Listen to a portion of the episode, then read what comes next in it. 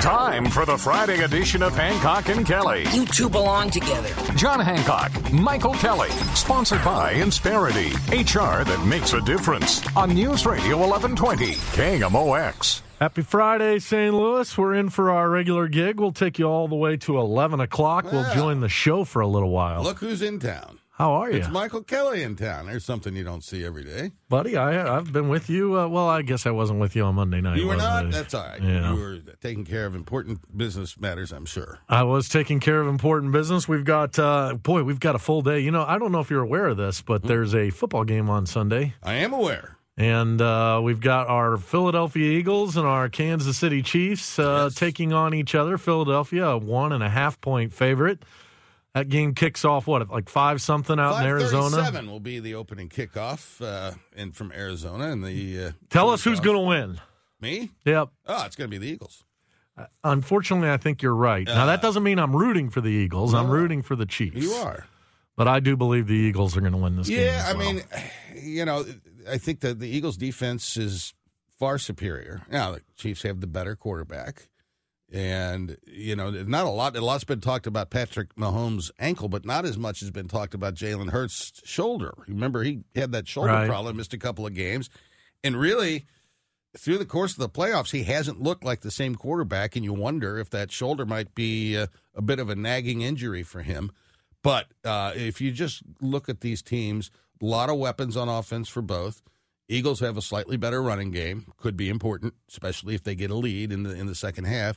And the Eagles defense, and I think I think the line play, both offense and defensive lines, the Eagles are the better team there. And more often than not, uh, the O line and the D line decide who's going to win these games. So I'm going with the Eagles. yeah, I too am going with the Eagles. Let's talk about the important stuff. What are you going to eat?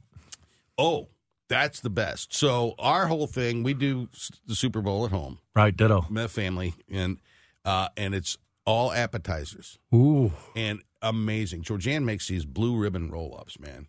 Uh, It's spinach. I don't know what the heck she puts in a crack. I mean, it's just amazing, wrapped in bacon, ooh. and uh, ooh, is yeah. So I'll be munching. I'm on gonna those. try to bother one of my sisters. She she makes these like loose meat uh, sandwiches Oh yeah, that are like White Castle. they I've taste like. White Castles. You put a Colleen. yeah, Colleen. I think she gets those Hawaiian rolls. Yeah, yeah, yeah, yeah, and yeah. then you put the meat in there with the uh, French onion soup, Yes. uh, and then they taste Yes. wind up tasting like. Uh, I may try to make those on Sunday. Oh, there you go. You gonna do your uh, your tenderloin? Uh, no, because Oh. it's just you know there's gonna be a small group, so I don't think I'm gonna cook a whole tenderloin. But I'm definitely going to uh, enjoy eating on Super Bowl Sunday. I you know I wonder if it almost rivals uh, Thanksgiving for the grocery stores in terms Oh, of has people to. putting Yeah. together food Yeah. and. Because it, it's something we can all agree on, even if you're not into football, and and the Super Bowl is one of those games that even people who don't like football watch watch the Super Bowl, right? Well, exactly right, and it's going to be uh, could be a good one for for a change. You know, the Super Bowl usually is not that competitive, and it takes forever with all the commercials and a three hour long halftime show. Uh, if you're a true football fan, it's not the easiest game to watch, but we'll all be watching it. Hey, It's Matt Pauley, and I'll be in Jupiter, Florida at Cardinal Spring Training this coming Monday. I'll be bringing you the latest from Redbirds Camp with reports mornings and afternoons and Sports Open Line weeknights from the TR Hughes Homes Broadcast Center. Spring training coverage, sponsored in part by Wilkie Window and Door on your home of the Cardinals, KMOX. It's Friday, it's Super Bowl weekend, and it's Hancock and Kelley. And as we do every week at this time, we do our political segment. And John, the 46th President of the United States, made his way to the United States Capitol on Tuesday evening to deliver the State of the Union. You had a critique that he has not proposed a budget. Yes. Uh, my critique is that he didn't really say anything too controversial. Uh, it was kind of a uh, a happy speech. Uh, behavior was poor, um, and this country is extremely divided. It is. Uh, I find it interesting. I, I don't know if you've seen this polling while you were uh, down south, uh, but there was some polling that came out that asked about his accomplishments because I've heard you speak eloquently how accomplished you think this president has been. True.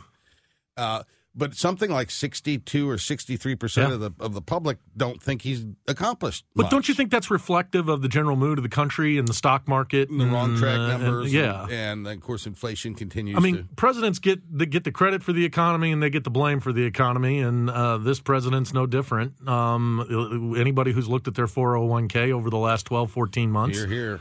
Realizes that we're uh, we're seeing a huge uh, loss uh, in that, and then not to mention that the whole world is in a global uh, inflationary cycle.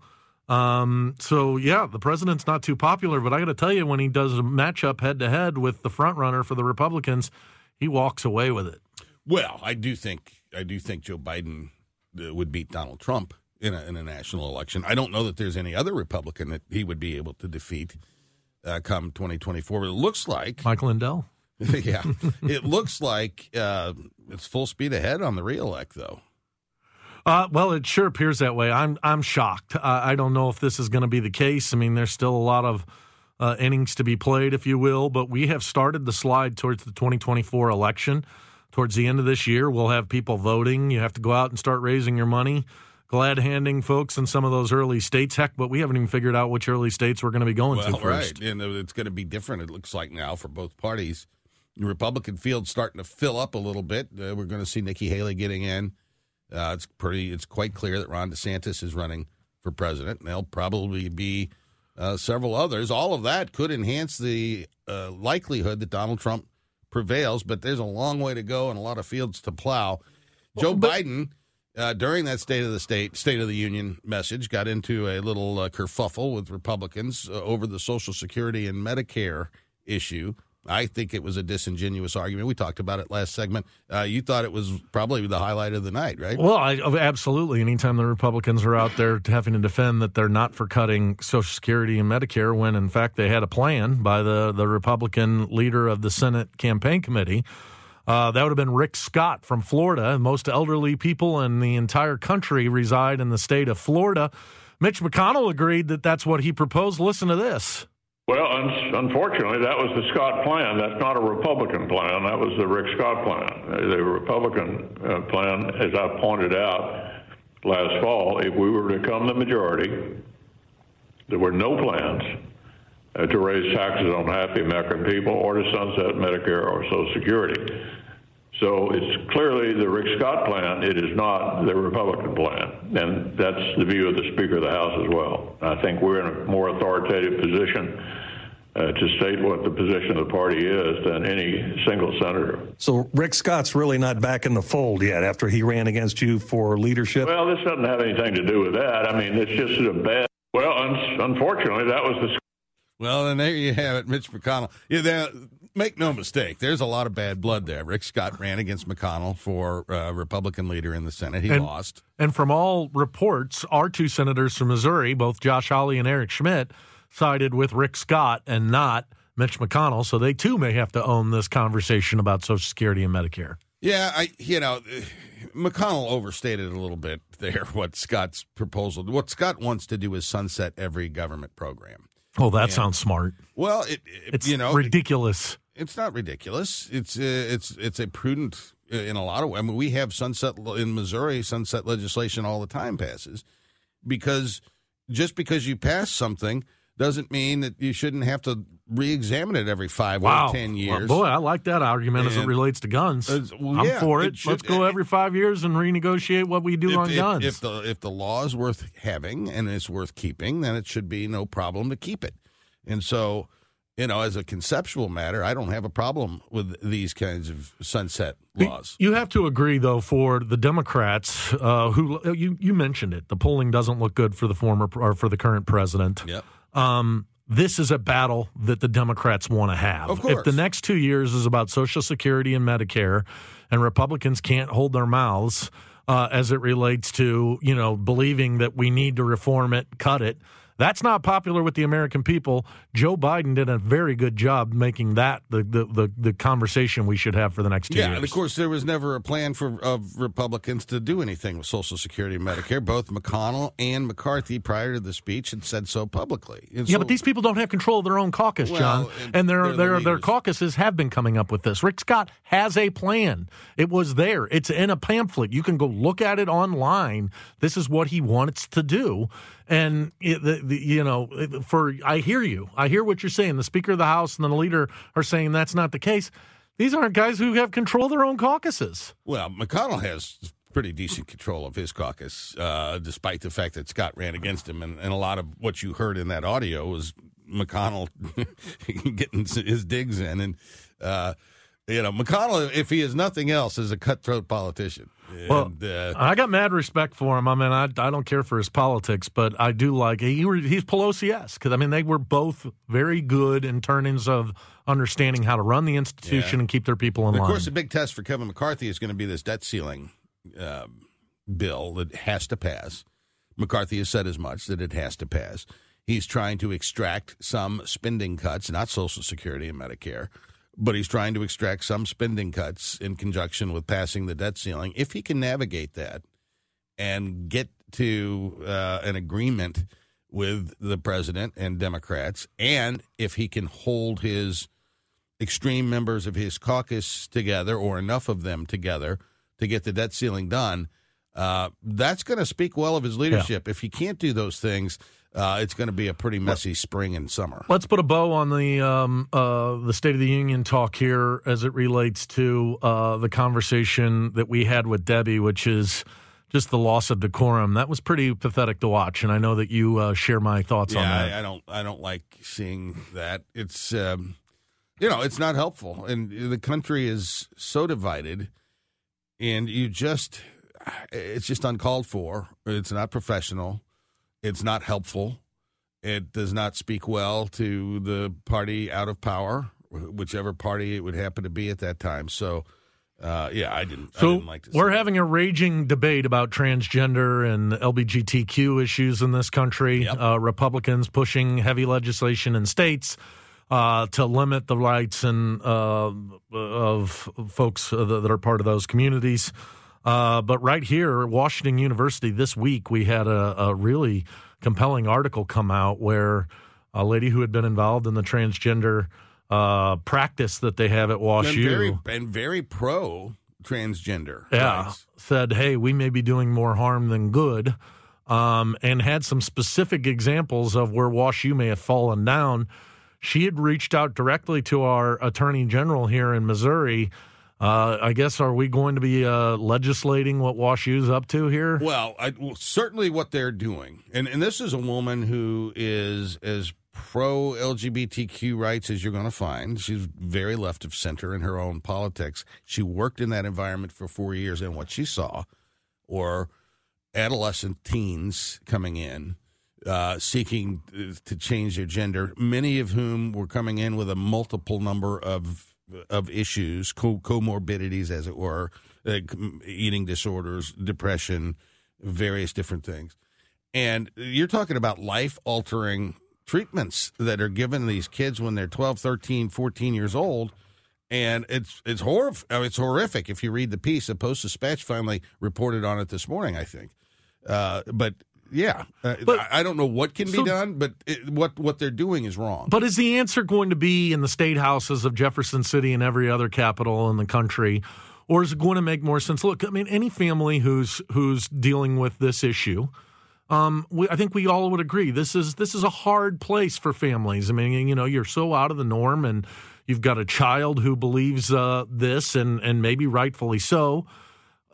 What role does government play in this, John? Shouldn't this be doctors and parents Well, rather than That's what's going on at WashU. Is doctors are doing. I mean, doctors and parents i'm suggesting i mean she pointed out some problems with the the parents not being included in Right. a lot of the decision making process uh, that that seems to me more like an administrative issue that needs to be dealt with at WashU.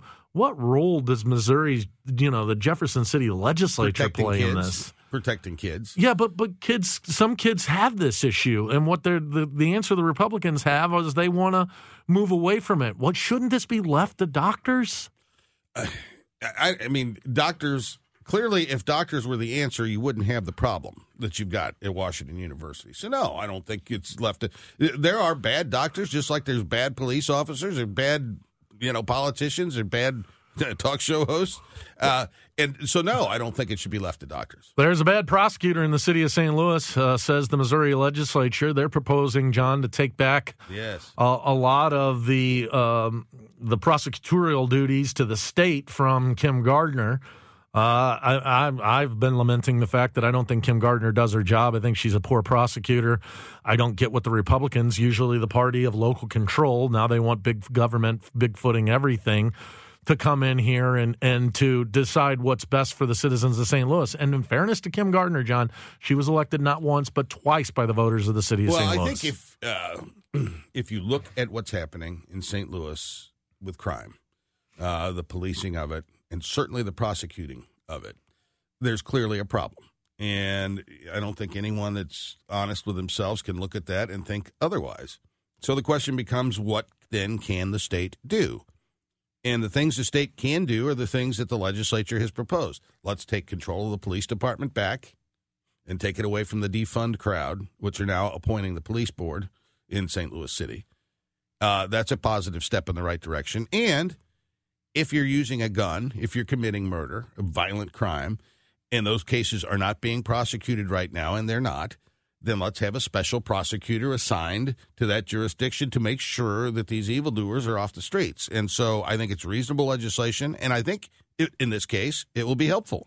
Uh, I think it's going to pass. There's no doubt about that. Hey, we've got a full day for you. We're going to be talking about Valentine's Day. That's on Tuesday, but you haven't done your shopping yet, Hancock. We're also going to talk about the Super Bowl. We're going to visit with my friend, former NFL referee Joe Larrew. Official. Official. He was, he was a what? A side judge? Line Yeah, judge? line judge, yep. Okay, it's going to be fascinating. He was there at the Super Bowl. We'll hear from him next hour. All that and more right here on KMOX. Time for the Friday edition of Hancock and Kelley. You two belong together. John Hancock, Michael Kelley, sponsored by Insperity, HR that makes a difference on News Radio 1120, KMOX. Happy Friday, St. Louis. It's Super Bowl weekend, and uh, feels like you know when every time the Super Bowl comes up, I hate. I love the Super Bowl, but I feel like I wish away my weekend to get to the Super Bowl. Uh, and, you know, and I don't appreciate the the couple of days we have. Uh, will you be spending the couple of days getting ready for the other major event that's coming up, Valentine's Day? Well, you know, Valentine's is just another day on the calendar. When you're when you're as lovable as I am, Kelley, uh, every day is Valentine's Day. Yeah, Uh, to be sound like- married to be married to me is uh, is quite a gift. Have you uh, gone out to get your overinflated roses yet, or uh, a box of chocolates for the lovely and talented Miss uh, Georgianne? I want to keep that confidential at this time. she might be And, listening uh, yeah, and uh, all the many gifts that I purchased uh, at like Walgreens. Keep that uh, between uh, me and me. It you know it's an unfair holiday. I mean it's a it's something that you know we boys have to really step up here. Well, the girls too. really? Yeah, the girls. I feel like the onus of Valentine's Day is more on the male than the female. you do. Do you Oh. not?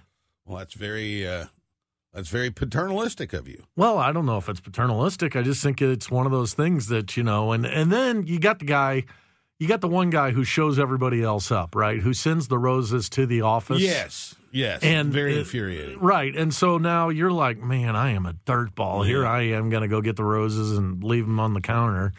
And and this guy sent them so that all of our friends can be like, oh, Well, he's was- so great. I was going to get the big balloon this year, but apparently that's out of favor these days. So uh, I'm not going to do the balloon. I, will shoot it down. The uh, the the whole key is the dinner reservation. If you've not made your dinner reservation for Tuesday night by now, uh, you're probably out of luck if you want to go to a fine dining establishment. Right. Well, but this is this is the one night of the year that even if you're a poor Well, cook, Cracker Barrel might. Be your nice. your effort is is all that counts. So now you have a little trick sometimes. Don't you order takeout and then put it in your own pan and um, I have done that before. come on, talk us through how how I did that somebody- for our 30th wedding anniversary. yeah. What'd you do? So Georgianne was uh, out and about all day, Mm-hmm. uh, working. Right. While she was out and about, I uh, ordered up some uh, lamb chops from Napoli too, Ooh. and uh, a couple of sides, a little appetizer, bottle of wine, white tablecloths on the uh, dining room table, candlelight. Mm. Put on a tuxedo. What? I did. You got dressed in a tux? I uh, Did it fit? I had yeah. I had the uh, lamb chops there in the uh, in the oven, Uh-huh. finishing up because they only cooked them halfway at Napoli too yeah, right. they did that right. for me. hmm So the smells wafting through the house there, and the lamb chops and the, and everything, and in, in she came, Yeah. and there I was. Did you hide all of the packaging, or did she kind of know that you may have had some help? Well, she certainly knew that I wasn't making lamb chops. I can I can assure you of that. I mean, had I made the lamb chops from scratch, they would not have been that good.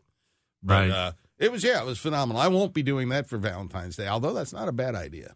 Yeah, it's not a bad a idea. carry out and finish up at home. It's kind of like a pizza. You know, you go buy those pizzas that uh, you know they were already made, and you just have to You pop just them cook in the them, oven. yeah, cook them up. Now, uh, I have It's a like a pizza except it's lamb chops. I have a buddy of mine who goes to White Castles every year. I guess White Castles puts white tablecloths on the, the tables. Is that right and, for Valentine's Day? and it lights candles, and then Now, people come I in. can't and, remember the last time I set foot in a White Castle. well, that's because you usually get it through the the, the takeout. drive-through. Yeah, right. Mhm. Uh, so I guess they do have tables in there, though. yeah. What's the best part of a White Castle? Oh, uh, the, just the whole the whole experience. No, it's the pickle, The- right? The pickle, the pickle adds some pop. There's no question about the pickle. Um, and then the onion. I mean, you know, you got the onion in the beef. It's uh, genius. Whoever thought of that was genius. Well, and, and you know, White Castle is one of those. If you don't like onion, you don't go to White Castle because the whole place you smells like, like onion. onion? I, I've got a brother-in-law of mine who who hates it. He hates He- onions. He'll say, he'll say, um, "Is there onions in this?" Ugh. And I'm like, "Isn't there onion in everything?" Blasphemy. Yeah, I mean, the onion is uh, maybe the perfect food. Really? It- yes. oh, I don't know about that. There's nothing like It'll and make you you get cry. onion taste in your mouth, Kelley. It's there's nothing. yeah, but it doesn't go like away. It's like garlic. I know. I love it. You yeah. can kind of smell. I mean, it's uh, it- and it, and it enhances everything it touches. Right. Think about that. It's kind an onion is kind of like me. Uh, everything it touches is better. And uh, yeah, and, and you just you can't beat I- it. And I when you have a hamburger, Mhm. uh, you got to go with the thick cut onion, Oh. and not the little thin you know Yeah. shave. That's your you know. Well, eh, onion sticks with me. I don't know if it's my Irish genetics or what, but so does garlic. I mean, I have. If you go to get Garlic's some of these people eat roasted garlic. Yes, If I ate roasted garlic for the next three weeks, nobody would want to be around me I don't know, man. It's I mean, pretty good stuff. because of the way I smell, yeah, not but because you, of. but you know the best thing about onion and garlic and all those things What's that? is having a cigar afterwards. Ooh. Uh, I don't know what it is about the, you know, what's going on there. You with the cigar smoker? Yeah. I, you know, I was just uh, away and uh, had an opportunity to play golf, Yeah. and my buddies were smoking cigars. There you go. And I've smoked a cigar or two in my life, but the problem with cigars for me is it sticks with me. I like you, Well, you smoke point. that cigar. It's no, like but I mean, like two two days later, I still have that taste and smell in my mouth, and I'm Yeah. like, ugh. So I just don't touch them. You didn't have a cigar with your No, I didn't. I didn't have What a were they cigar. smoking? Do you know? I don't know. One of them's going to be in here in a little bit. We'll Oh. find out. But I'm sure it was good. I mean, oh, these yeah. these guys are good golfers. You know, you're going to be down there golfing. You got to. They had their How cigars. was how was the golf game, by the way? Uh, not so good. Really? No, but the weather was fabulous, Yeah. and it was uh, it was a nice little getaway. And No, this was like a tournament. The three. no, it was just the four of us. Well, we played for guys. some money, Uh huh. but I think everybody pretty much broke even by the time it was over with. Well, that's the way to do it. yeah, Huh. it was. Uh, it was an. Anybody uh, get a hole in one? no, nobody got a hole in one. nor, nor have you. I don't. You know, I don't like to talk, but Yeah. uh, it was October of 1986. Through the clown mouth, No, Over the a- windmill. It was a 90 yard pitch and putt par three hole. uh, pitch and putt. And- well, that's what they call it. It's a, it was a it was a was in his backyard, it was a par three golf course, little Right. par three golf course. It's a mm-hmm. genuine, legitimate hole in one. But he hit the ball, the ball, boom, he goes, uh-huh. you know, flump, flop, flump on the ground. yeah. A uh, into the keyword there on the ground. It rolled up, went in. Yeah, Yeah. a hole in one. You should not buy any lottery tickets because you'll never win. That was your one time winning the lottery. Well, you know, one hole in one is enough for a lifetime. So that's John Hancock. But we're going to do a lot of stuff to prepare you for the next couple of days. Yeah. Uh, we've got uh, some love talk coming up next. And who better Singers. to talk love with and to sing love songs with than Hancock and Kelley? Well, it's the ambassadors of harmony. They're going to be in. They're going to be doing some concertizing on uh, in, on and about Valentine's Day, and they're going to sing a little bit in studio. Uh, you know, I used to play the piano for the a cappella choir. I did not know that. Uh, There is no pianist. no. and former NFL official Joe Larrew is going to be with us. He has officiated a Super Bowl game. Uh, that's going to be The lights out. Super Bowl. Remember that one? The, the Super Bowl at, uh, in New Orleans. I can't wait for that. All of that is coming your way, folks, and it's free for most of you right here on KMOX. Now, back to Hancock and Kelley, sponsored by Insperity, HR that makes a difference on News Radio 1120, KMOX. And welcome back to KMOX. And uh, Tuesday, John Hancock and I have already been talking about the fact that we've got Valentine's Day, and boy, we're going to put you in the mood. Yeah, have you got a Valentine this year there, Kelley? You know me, John. I'm uh, I'm trying to see if my mother and my sisters will accept again this year. right, there you go. Well, joining us in studio, boy, am I excited about this. They are called Tofu Concern. They're part of the ambassadors of Harmony here in St. Louis. Donell Torres, who is the leader, and he's going to be talking about the Valentines. He's joined by his quartet, uh, which includes Sam Rinkenbaugh, Austin Stevens, and Marshall Crowell. And we appreciate all of you gentlemen joining us. Uh, Donnell, welcome to KMOX. Good to be here. So you guys are going to be performing all over the place on Valentine's Day. Exactly. Anyone who will hire us, we'll we'll, we'll go and sing for you. And how would one go about hiring the ambassadors of Harmony? Singingvalentines.net. We bought the domain and everything. Singingvalentines.net. You can hire them, and there's four of them, and they don't come cheap. No, I don't know. it's true. well, let's uh, let's have this will be the audition tape then for the Tofu Concern. We're going to be singing "Let Me Call You Sweetheart."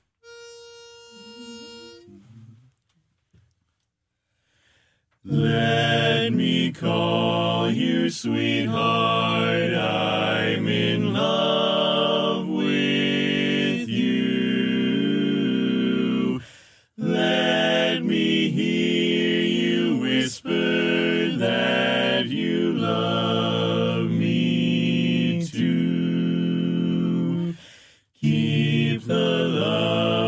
glowing in your eyes so true.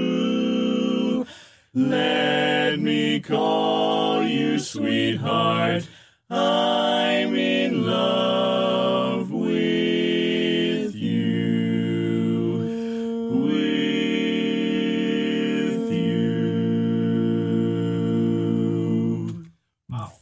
That was magnificent. That was, ladies and gentlemen, Tofu Concern doing "Let Me Call You Sweetheart," which is a classic of the barbershop era. Uh, do we? Who wrote that piece? Do we know? The- I couldn't tell you. I was. I, I want to say Percy Wenrich. I could be wrong about that. Let's go to the research department over there, James O'Sullivan, and figure out who the composer of that was. Uh, you all have been singing for how long? For about uh, a little over a year now. Yeah. Wow. And so the group just came together. Uh, I used to work with a barbershop quartet at Six Flags. They were strolling around the park back in the day. I played the piano. And uh, so your repertoire includes uh, what? A little bit of Uh, everything? A little bit of everything, yeah. Some musical theater, some uh, jazz classics, some barbershop classics, a lot of 50s, 60s stuff. Nice. And Uh, you're, all, you're all very young guys. How how old is everybody? Uh, I'm 22. I'm 23. 23? I'm 22. I'm 34. how, how do a bunch of young guys get 22, into 23, 34. I think I dated her once. How do a bunch of young guys get into a harmony? Was this something that you all were a part of uh, as kids, or what? What happened? Yeah, I mean, really, it's it, we all come from uh, maybe high school teachers, things like that, and we all find central locations like the ambassadors where we all come together. Got people 22, 18 to 60, 70, you know, all ages. That's awesome. And we just lost uh, David Crosby. He, uh, of course, was a master at this. Did you guys uh, like uh, Crosby, Stills, Nash, and the way they were able to harmonize? Did Oh, that yeah. have an influence on you? Oh yeah, yeah. Okay, good. What's your favorite genre to sing? genre. Personally, I love musical theater. Uh-huh. Uh, Oh. it, it, it translates very well into barbershop. You guys do any Les Mis? That's Michael's favorite. I wish it's it's a, it's a little hard to do Les Mis, but uh, yeah, You got you got some other songs for us that you can do. You got one more? yeah. We got one more. This is "Heart of My Heart," another cl- uh, barbershop classic. Heart of My Heart, ladies and gentlemen, on the voice of St. Louis, it's Tofu Concern. Heart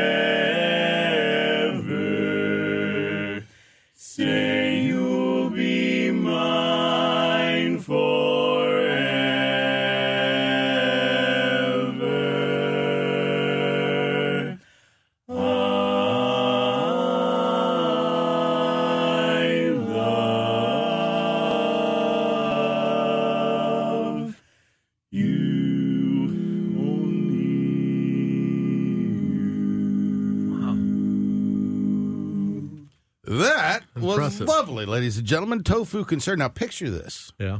Here you are. It's another Valentine's Day. Maybe you've been married, oh, I don't know, 32, 33 years, something like that. And, you know, Mm-hmm, Or you- two. You think years. two years, and you know you've kind of run out of original things to do for Valentine's Day. I mean, you go to dinner, you know, da, da, da, here's a rose, Right. but no. Imagine this: by going to singingvalentines.net, you order up four of these fellas, and they show up at your door. They're singing "Let Me Call You Sweetheart." They're singing to your to your bride, just like that. Tears begin to emerge down her cheek as she looks at you and she says, "How thoughtful! I love you." And you say, "Sweetheart, you're the greatest," and all made possible because you've gone to singingvalentines.net and ordered up a full quartet. You guys, how many tunes would you do if you came to the door? Those two. Oh, there you go. So, um, can can uh, a stooge like me sit there and pretend like I'm singing, and uh, so I can tell my gal pal, "Hey, listen, I I've been practicing with these guys. Watch, here we're gonna go," and then I just move my lips and As long as you pay, and that's how it does. capitalism. That was like Exactly. the, the old episode of Andy Griffith. Remember that where Barney was in the choir and they told him to just move your lips and not sing. Uh, that, that's how that's how These it are would work twenty for year us. olds. They don't even remember that. Yeah, well, you know, what are you what are you going to do? Well, you got that fossil over there. At 30. So, hey, can you, I hate to I hate to put you guys on the spot, uh, but I'm going to do it anyway because we got a couple minutes here. Can you do take me out to the ball game? No. All right. no. Okay. See, you know nobody knows the uh, the verse to that. What? uh, about "Take Me Out to the." There's a verse to it. "Take Me Out to the Ball Game" is just a chorus. Take me out Really? to the yeah, but there's a verse. Mighty Casey da da da da yeah. Da, knew the players knew all their names. You could hear da da da da da da da da da. Take me. Hmm. I think out people to want to hear them sing. All right. Well, So let, us do this. Uh, let's give the website address one more time. Yep, singingvalentines.net. And people can go on there, and you're still being able to be booked for this uh, coming Tuesday. I believe up to the day before. nice. Really? Yeah. Outstanding, and they're they're very uh, well dressed and well attired uh, young men. They'll uh, they'll do you up fine. Can you can you uh, re uh, reprise one of those songs to take us to commercial? Absolutely.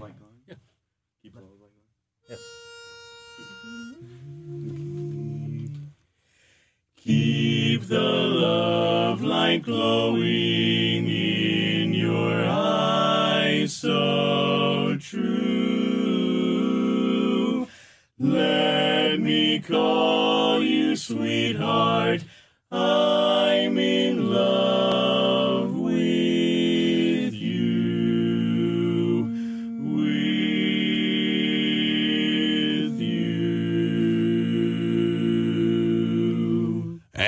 Let Me Call You Sweetheart, written by Leo Friedman and published in 1910 in New York City. Came out of Tin Pan Alley. They were producing songs by the hundreds back then in sheet music form. Take Me Out to the Ball Game, one of them.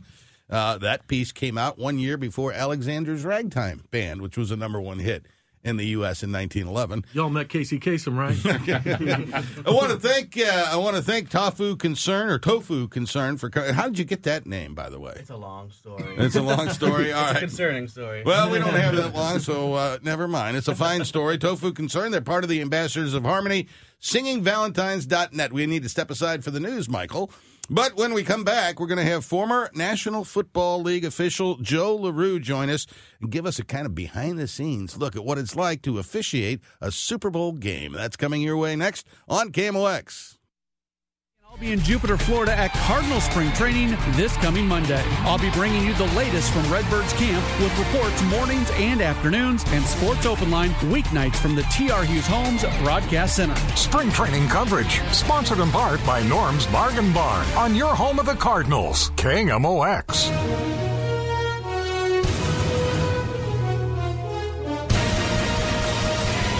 Well, you know what that sound is. That means it's the NFL, and boys, National the National Football Football League. League. And there's no bigger game that takes place every year than the Super Bowl. And uh, you know, John, I just got back in town. I was on a little trip, and I was with my good friend Joe Larrew, who happens to be one a great lawyer in town. There He's he a is. labor attorney He's sitting right here. here in St. Louis. He was also uh, NFL line judge. How many years were you a line judge, Joe? Actually, side judge. Side Uh, judge. 20 years in the league. Uh, I spent about five or six of them as a field judge, which is the exact same position, except it's on the other side of the field and you go in for extra points, field goals under the goalpost versus going in with the defense. What what is the general job of the side judge?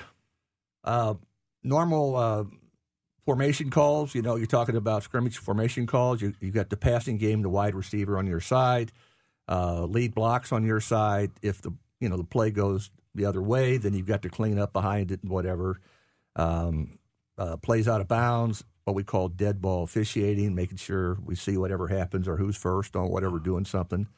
Um, punt plays, you're downfield with the receivers, returners, and kickoffs, you're on the um, kickoff lines in terms of uh, coverage. So it varies for the play. And and you call everything from the side judge position. You call in holding if it occurs in your area. Uh, you're calling obviously pass interference, right? When you see it, offense and defense, illegal formations, which you see No. not cover. Oh, you don't call the illegal. That's a line of scrimmage call. Okay. I would not get involved. I mean, even if I saw a false start, my uh, my partner on the sideline would not be happy if I threw a flag on that and he didn't. okay, that's interesting. Yeah, oh yeah. We all have a little bit of our own territory and And then what about uh, fumble recoveries? Is that because you see this? You know, several officials kind of emerge into the pile. There is the side judge one of them. Can be. Mm-hmm. I mean, it depends on where it happens in the field. And a lot of times, even if you're not involved, let's say it happens right at the line of scrimmage, you got to get in there and help them get people out of the pile, clean up, you know, and kind of just make sure things don't get built. That, that's when you get hurt because they're they're they're they'll mule kick and you know and pull each other off and whatever. So you're trying to make sure it doesn't get out of control. Well, you're no small man. You're six foot tall, and you can get in between them. But you're getting in between some of the biggest mammals on the planet when these guys start fighting with each other. I mean, you just disappear when you're between them. I mean, it's like you you just hope they recognize the fact that you got a black and white shirt on before they do something to each other. You know. What was the pathway to Joe Larrew? You're you're an old friend of my father's, um, and I remember as a kid you would ref uh, high school and college games around town. Uh, was that was that the start of all this? Well, yeah. Basically, what happened when I got out of law school, I, I got married and uh, I, I got a job, public defender's office in the county, paying an astronomical sum of fifteen thousand dollars. nice. And um, I, you know, I was still active in sports, basketball, softball, whatever. And what happened is I ran into some old coaches of mine from high school, and they said, you know, maybe you'd really like to get into officiating. So I started with basketball in '77, and then basketball and football in '78. And like you said, I was working freshman, sophomore JV games all over St. Louis, Illinois, St. Charles County, Jefferson County, and then uh, uh, eventually into a varsity schedule at the big games. And, and then in 1985, I got an opportunity to work my first college game with a good friend of mine who's passed away, who also went to the NFL, uh, Carl Matson in Washington University, which was a hilarious outcome. But the bottom line, we, we worked that game, and then we had an interest in trying to go to college. So we started working college ball from one place to another. And then uh, early 1990s, um, we both were in the Gateway Conference, which was one double A.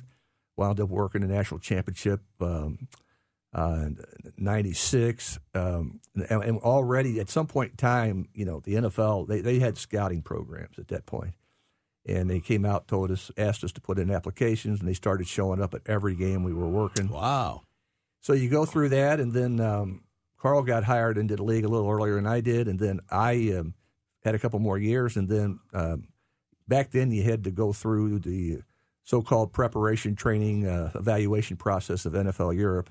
I think I told you I made 13 trips to to Europe um, from like uh, 98 to 2002 or something like that to work over in that league, and, and thank to my firm for allowing me the, the time to be away.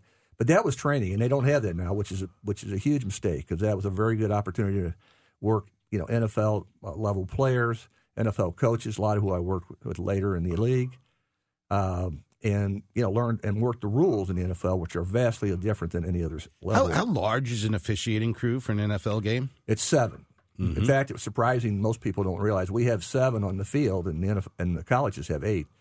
Uh, and then we have two people in the replay booth, the replay official and the replay assistant. So we're actually a crew of nine. Well, how much prep goes up? Just a regular game, not the Super Bowl. We'll deal with that next. But uh, just a regular Sunday game. What does a week look like for an official leading up to all the way through the game? Well, it's it, it really starts right after the game you work. Uh, you know that you're expected, to, and usually you're on plane flying home or coming home and.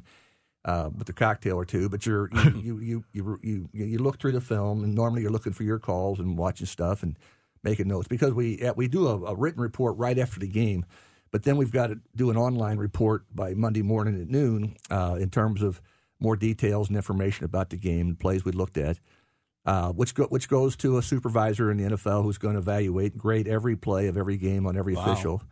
Um, and at the same time, you know, uh, you know, the, the league will start sending out training tapes, videos for us to look at.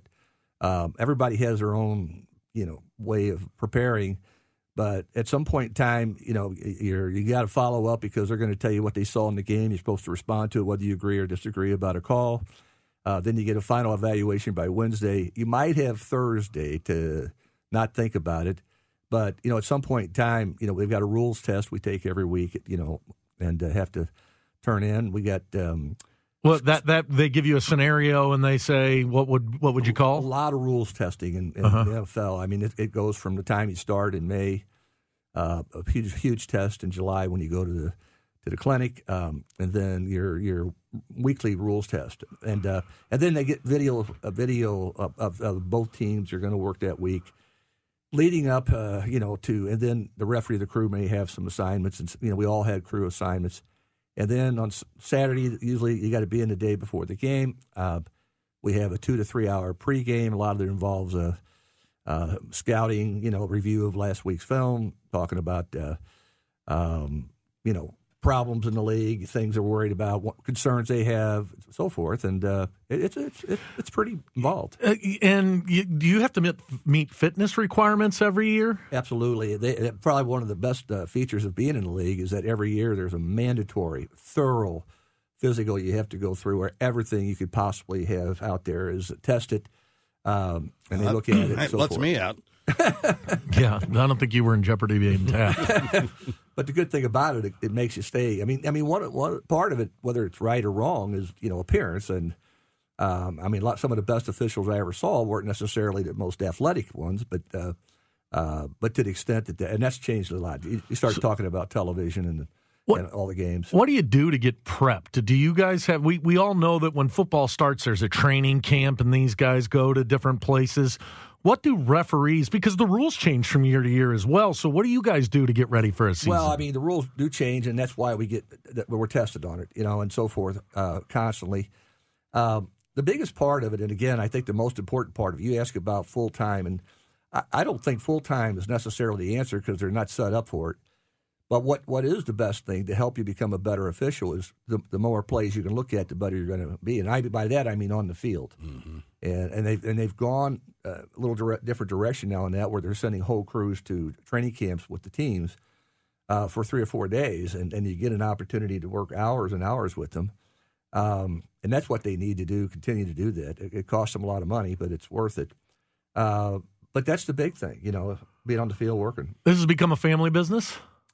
It is, well, my son's in it. Uh, it's, but there are a lot of relatives in the league, which may be one reason why he's having to wait. But uh, uh, you know, he's he's been in the Southeast Conference uh, for several years. He's worked uh, the, the SEC championship game the last three years, which Wow. is their their number one assignment. So I'm hopeful. But you know what? He's very happy with what he does, and he's good, great family man, and. Uh, uh, he, he's got it all in perspective. I'm the one that's frustrated.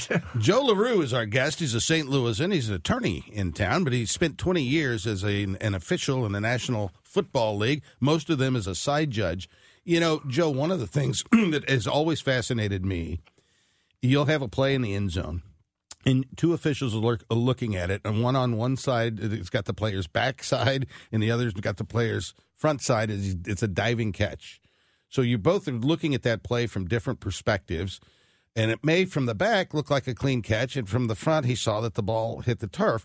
And there's got to be this instantaneous, silent communication between those two officials so you don't get conflicting signals. T- walk me through something like that. Well, that's absolutely true. I mean, you know, there are a lot of things like that where I may have a strong opinion on whether or not I've got a catch or a fumble, whatever. But if I can't see the ball, I've got nothing. I'm not. I'm not getting in there. Okay. And and normally on every play, you know, somebody's got to look, and and and you do it this long, you have a pretty good idea who's got to look, and, and they have to step up and make that call. Uh, sometimes I may come in differently because I may have also, you know, for example, I see the ball out really fast. Yep. And I'm thinking, boy, I don't know if he had it long enough for a catch and so forth. And I may raise the question. But bottom line, the guy with the best look should be making the call. And and and you want to have that silent communication uh, before any hand signals are given. You don't want to raise the arms up for a touchdown unless you're well, sure. you know, the classic situation was the 2012 uh, lockout. We, we didn't strike; they locked us out. Uh-huh. Where you had that Seattle Green Bay game. Right. The reason why we all got our jobs back and a lot of money was because those two guys had two different So, calls in the yes, end zone. You yes. got one guy with his hands up for a touchdown, that. the other guy waving it off. I, I turned to my wife. I said, "I'll be going back to work this week. we just made a lot of money." Um, so, but that, that's that's critical. And again, you know, you learn that. That's that's what all the years of experience and training. You know, when I got in the league, I had 20 years of training. A lot of these guys don't have that now, which I think is a problem. Um, but that's where they go. Well, we're going to step aside, but Joe, you're going to stick around with us because uh, when we come back, we're going to hear what it's like to work a Super Bowl game on the field as an official. And maybe we'll all watch this game on Sunday with a whole new perspective after we hear from Joe. That's coming up after this on KMOX. Local news and information direct to your smart speaker. Just say, play KMOX. Welcome back to the Hancock and Kelley Show. We're joined by Joe Larrew, a local attorney, former NFL referee, also a Super Bowl referee, uh, line judge, right? Side judge. Side judge. Um, the uh, instant replay. It's changed football forever. Uh, it's it's a part of nearly every play now. Uh, through those 20 years, I bet you saw that go from its infancy to whatever it is today. Yeah, when I started out to, in 2002, I mean, we had replay officials, but they they were not involved in a whole lot because back then the only way they got involved was if a, a coach challenged Right. the call, or when we got into the last two minutes of a of the, of the half. Uh, but that's evolved big time now. I mean, we've gone from a situation back then we were not mic'd up on the field. Uh, then the referee and one other official, myself, because I was usually the backup referee, were mic'd up to go to the booth. So there was two of us, but we were only talking to the to the people in the stadium, okay, the replay people. Then at some point in time, you know, they also brought in the aspect of New York being available to listen in and get involved. And then everybody on the field was mic'd up, you know, talking so they could talk to each other, talk to talk to uh, the stadium replay people, and also New York is there. So you've done one Super Bowl, and we we we kind of stole the thunder. It was the lights out Super Bowl. Uh, tell us. I mean, this is the pinnacle of your career, correct? Well, uh, there's no question it was, you know, one of the most exciting things I ever got to do. And, uh, you know, you, you know, we used to laugh uh, when you're in the league for, for a number of years where you don't have a Super Bowl because every year you go into the grocery store, you go in to get a coffee, and hey, are you working the Super Bowl? Like it's something that everybody gets to do. and you'd love to be able to answer that question and say yes, but when you can't answer yes, and then every year, you know, they ask you again, and so so you finally get it, so now you can answer yes. And then the funny part about that is then the next year, hey, you got to work this Super Bowl too. And you're like, no, I'm very happy to have the one I got. You know, Right. Because there's got to be the number has got to be north of 150 officials, right? In in football, no, 121. 121. 17, uh, well, actually 119. 17 crews of seven officials. Ah. And they might have one or two people to fill in, um, who are also, but they swing. And and you're with a crew the whole season, so you, the seven of you are together for every week, every Yes, Sunday. that's correct. Until the Super Bowl, Till the playoffs. uh, the playoffs. Till the And playoffs. how does so how does the selection process? So Joe Larrew, that you, they didn't draw your name out of a hat to work the Super Bowl. I mean, uh, like I said earlier, they have a full scale evaluation process going on every game. And, and of course, they do that across the season and they rank the officials at each position. And, um, you know, back then, not as many officials got to work any playoff games, you know. Uh, uh, but then they added playoff games. They added, um, they went from t- two alternates to now to like five or seven, you know, on a game. It's, you know, when they get to the playoffs. Um, but again, it's supposed to be based on how you, you ranked out or how you did. And the crew size is the same. It's still seven. Like, in baseball, they add the left field and right field umpires uh, for Right. the playoffs, but they don't add officials in, in well, the you'll NFL have playoffs. you'll have the alternates on Right. the sideline wearing those black jackets, and they're supposed to be helping, you know, in terms of communications and so forth. So, uh, lots of us have been fortunate enough here when we used to have a football team to go down and see the undertaking that is an NFL game. There's really nothing like the NFL from security to organization. Um, give us a little comparison of how that's different once you hit the playoffs and then ultimately the Super Bowl. Well, you know, we're always there three hours before the game, and there's a lot of uh, administrative responsibilities we have. Um, but when you start talking about the Super Bowl, and, and the Super Bowl, Super Bowl more so than the playoff games, because the playoff games again, they're they're they're big deals, but it's not an NFL production, you know. Um, uh, so you know, more cameras are involved, of course, but they, the cameras jump, you know, significantly going up from one game to the week to the next. Um, but by the time you get to the Super, well, actually, the two championship games before the, the Super Bowl are actually what I think the biggest games of the year to the officials. I mean, you don't know whether you're ever going to get a Super Bowl, but the championship games are supposed to be the best team, best four teams playing, and they're playing to go to the Super Bowl. So we've always thought of that as being the most important games that you can officiate during the season, and a, and a reflection on how you did. Um, but then the Super Bowl, when you get there, you go in earlier. You've got a two or three days before the uh, game. You've got a TV uh, production meeting, and you go there for rehearsal, dress rehearsal, and that's what it's all about, right? TV is the uh, most important well, thing to the you know, NFL. You jump from anywhere from seven or eight cameras on a Sunday in Cleveland uh, to the playoffs, maybe you know 12, 15 uh, cameras, and then you jump into the Super Bowl, and you might have sixty-two cameras. Wow. 62. That's that is absolutely incredible. I, I think that was the number they had because I know it was in the high 50s or 60s because I'm sitting there thinking, so you know, you got to kind of be careful about what you do with your hands. yeah, yeah. you know. I don't want to pick fan, your nose. Obviously, you're a fan, a football fan, big time, big sports guy. Uh, how does Joe Larrew watch a football game differently than somebody like me? Because having been an official, I'll give you the classic example. Uh-huh. Uh, my uh, brother-in-law was one of the top high school football coaches at McCluer North for 30 years, very yeah. successful. Oh, good program up there. Yeah, and, and and you know, so he's got his coaches buddies and so forth, and then I had my officiating buddies. So every year on New Year's Day, we all gather at my house to watch college football all day long. Yeah. and, and the coaches are watching the players, the coaches, and the officials are watching the officials, and all we're talking about was that a good call? I don't think that's a hold and whatever. And the coaches are over there, you know, t- screaming about something else. But you know, that's probably how my son got into it. I mean, our focus is I watch the officials. A lot of them are good friends of mine, or I know them, and I can tell right away where I, whether I think they're in a good position or not, and so forth. What What do you think is the most missed call in football on a regular basis? You know, missed is not the word I would use. Uh, I would say the one most controversial is either holding or pass interference because Mm-hmm. there's a lot of judgment, a lot of judgment. Um, and, and in fact, I don't think people realize that in, in the NFL rulebook, there are holding uh, plays and calls that are illegal.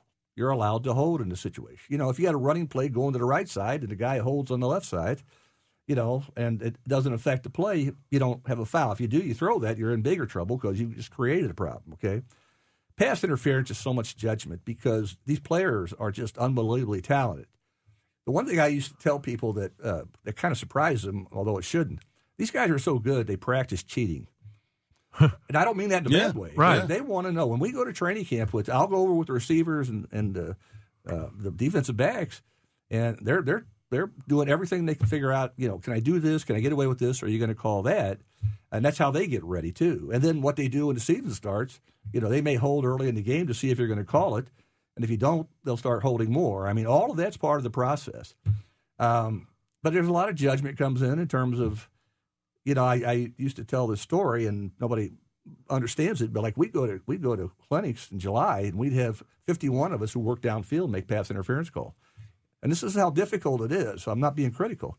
They could put up one play and we'd all look at it, you know, and, and how many here think that's pass interference? 26 guys put up. Yeah. How many think it's not? 25 guys put up. All I'm saying, it's a very very difficult play depending on your perspective, you know. So And uh, is that reviewable now? Pass interference? it was, remember, and they had, they Yeah. had terrible results and whatever. Yeah. So no, it's not. Yeah, I, that's what I thought. Well, Joe Larrew, fascinating. Uh, I'm so glad you came. Hey, we, before we got about 10 seconds here, you, you got a fancy ring on. What's that?